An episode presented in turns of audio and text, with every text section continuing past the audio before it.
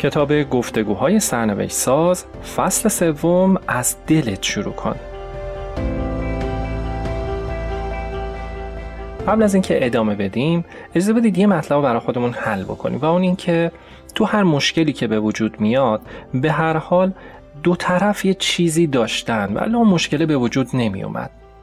حالا اگر دو طرف بخشی از مشکل رو به گردن دارن کدوم طرف رو تو می‌تونی تغییر بدی؟ می‌تونی طرف مقابل تو تغییر بدی؟ نه. تنها کسی که می‌تونی تغییرش بدی اونیه که تو آینه میبینیش. پس فقط از خودت انتظار داشته باش. برای به موفقیت رسوندن اون گفتگو. با نکات و تکنیک هایی که تو این کتاب یاد می‌گیری به راحتی می‌تونی تغییرات رو در خودت ایجاد بکنی و اون گفتگو رو به موفقیت برسونی. خب حالا اگر آماده ای که تغییراتی در خودت ایجاد بکنی بریم ادامه فصل. تو ادامه فصل به صورت کلی می‌خوام با دو تا تکنیک آشنات بکنم. تکنیک اول اینکه هدف اول گفتگوت رو فراموش نکنی و تکنیک دوم دوگانه برای خودت درست نکن. بریم یکی یکی وارد این دوتا بحث بشیم. بحث اول چی بود؟ این بود که هدف اولیه گفتگوت رو فراموش نکن. برای توضیح بیشترش جریانی رو می‌خوام نقل بکنم از آقای گرتا که مدیر عامل یک شرکت بزرگ بود. تو این شرکت مشکلات مالی پیدا کرده بودم و به این نتیجه رسیدم باید مخارج رو بیارم پایین. آقای مدیر عامل که آقای گرتا بود تمام مدیرهای داخلی رو موظف کرده بود که سیاست هایی بچینید که بتونید مخارج رو پایین بیارید. مثلا روی یک برگ سعی کنید از دو طرفش استفاده کنید تا می‌تونید چیزی رو به تعمیر نفرستید و اینجور سیاست ها اما بعد از ماها به نتیجه نرسید که نرسید. یه روز جلسه جمع می‌کنه آقای گرتا این مدیرها رو تا باشون بتونه صحبت بکنه. یکی از مدیرها بلند میشه میگه میشه من روک بتونم حرفمو بزنم؟ آقای گرتا هم تو این چند وقت به شدت تبلیغ کرده بود که همه تو این اداره باید بتونیم روک حرفمون رو بزنیم. حالا این آقا می‌خواست روک حرفش رو بزنه. گفت ببین آقای گرتا تو از ما خواستی که بیایم یه سری سیاست هایی رو داشته باشیم که مخارج شرکت کم بشه. اما خودت فلان دفتر رو تجهیز کردی و فلان مقدار هزینه برای مبلمانش کردی. چجوری از ما انتظار داری؟ یک این کار یک عرق سردی به پیشونی آقای گرتا نشست. خب این آدم جلوی جمع به گرتا حمله کرده بود. معمول ماها چی کار می‌کنیم؟ اگه من در جای آقای گرتا قرار داشتم چی کار می‌کردم؟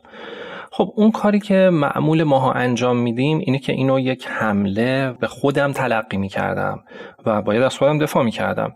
می‌گفتم مسئله دفتر من هیچ ارتباطی با مدیرها نداره. بریم سراغ موضوع بعدی. این حالا به صورت خیلی معدب می‌خواستم این قضیه رو جمع بکنم. این اتفاقیه که تو خیلی از گفتگوها میفته دیگه. به محض اینکه حس می‌کنیم یه طرف می‌خواد به ما حمله بکنه ما یک ریاکشنی داریم. اما بدونید این دقیقا نقطه سقوطه. این اون جاییه که اگر انجام بدی اگر آقای گرتا انجام می‌داد شرکتش رو به یک سقوط مهیب دعوت می‌کرد. چرا؟ چون آقای گرتا بوده که این همه مدت گفته که مدیران من رک حرفتون رو بزنید. این آقای گرتا بوده که از همه می‌خواسته صرف جویی بکنید اما فلان مبلغ گذاف رو برای مبلمان دفترش هزینه کرده. کاملا از قیافه آقای گرتا معلوم بود که خیلی جا خورده.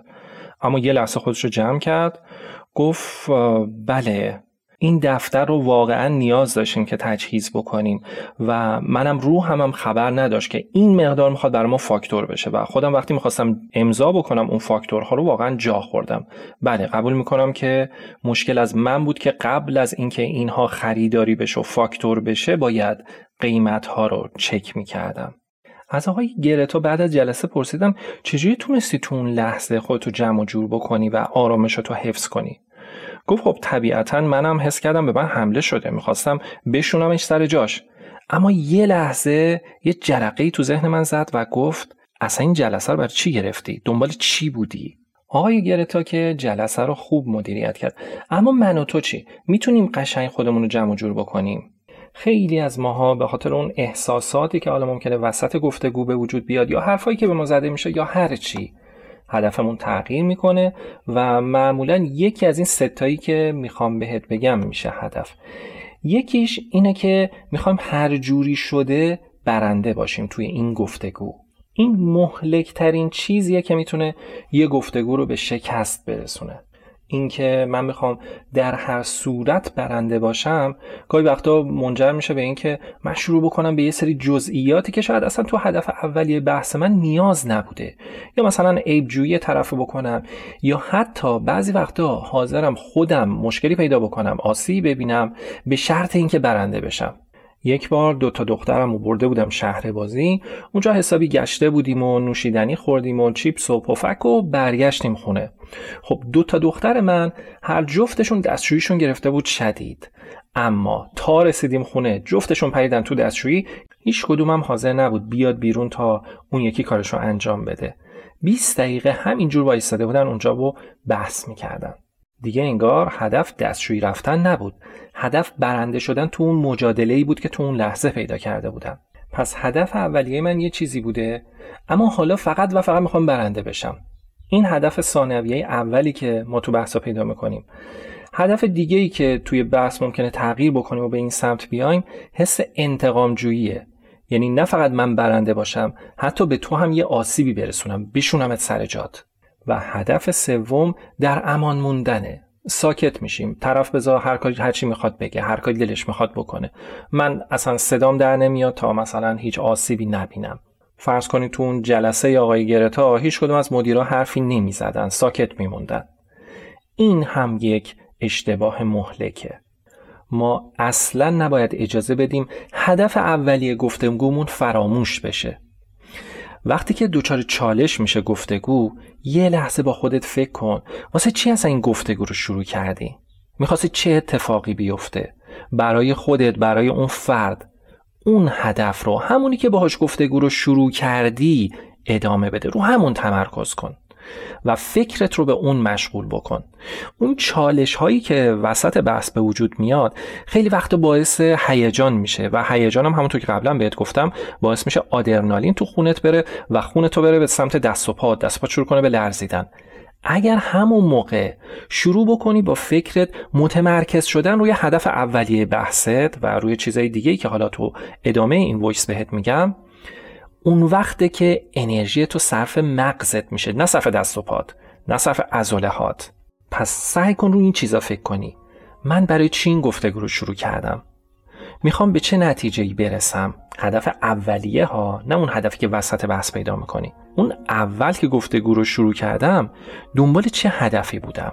اونو نباید گم بکنم. خب این تکنیک اولی بود که برای نتیجه مطلوب گفتگوهامون باید روش تمرکز بکنیم.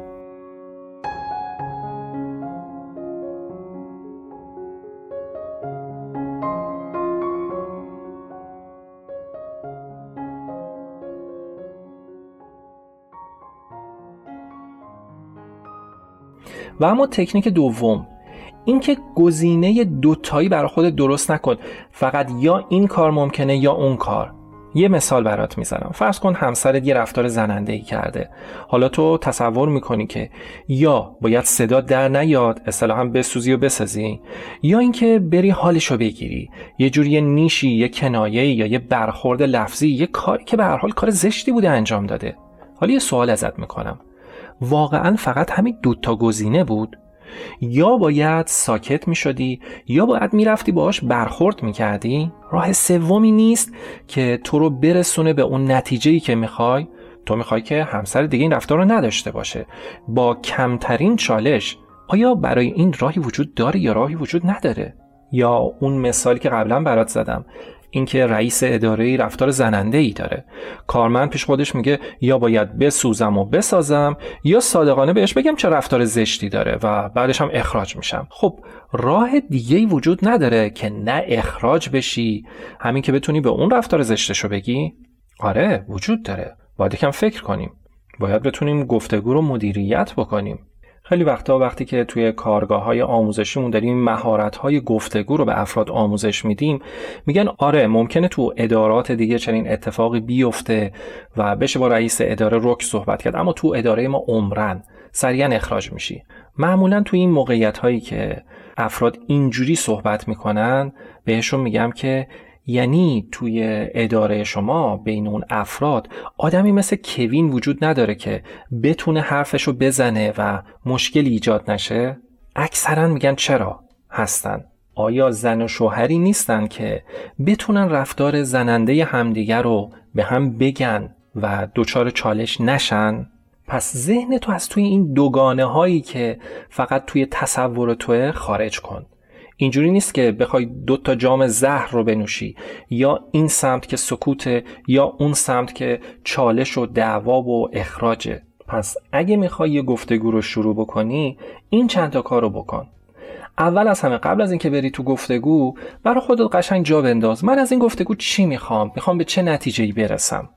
روی اینم فکر بکن که چه چیزی رو نمی‌خوام. اصلا ما اول برای خودت مشخص بکن که می‌خوام رفتار من و همسرم به سمت بهتری بره. نمی‌خوام گفتگویی رو شروع بکنم که بدتر بشه. حتی اون رابطه نیمبندی هم که داشتیم خرابتر بشه و دعواها بالاتر بگیره. بعد از اینکه مشخص کردی دقیقا چی می‌خوای و چه چیزی رو نمی‌خوای اتفاق بیفته حالا روی گزینه سوم فکر کن. اینکه چجوری بدون هیچ گونه چالشی بتونی با صداقت و امنیت زیادی حرفتو بزنی. قطعا راهی وجود داره که وقتی که تو و همسایت به مشکلی خوردید رفتار زننده ای داشته بری هم صادقانه و رک و با امنیت حرفتو بزنی هم چالش کمتر بشه نه بیشتر بشه. پس هدف اولیت رو مشخص کن سعی کن در مسیر گفتگو احساسات تو رو تحت تاثیر قرار نده و تا آخر گفتگو پایبند باش و ذهن تو درگیر کن به همون هدف اولیه.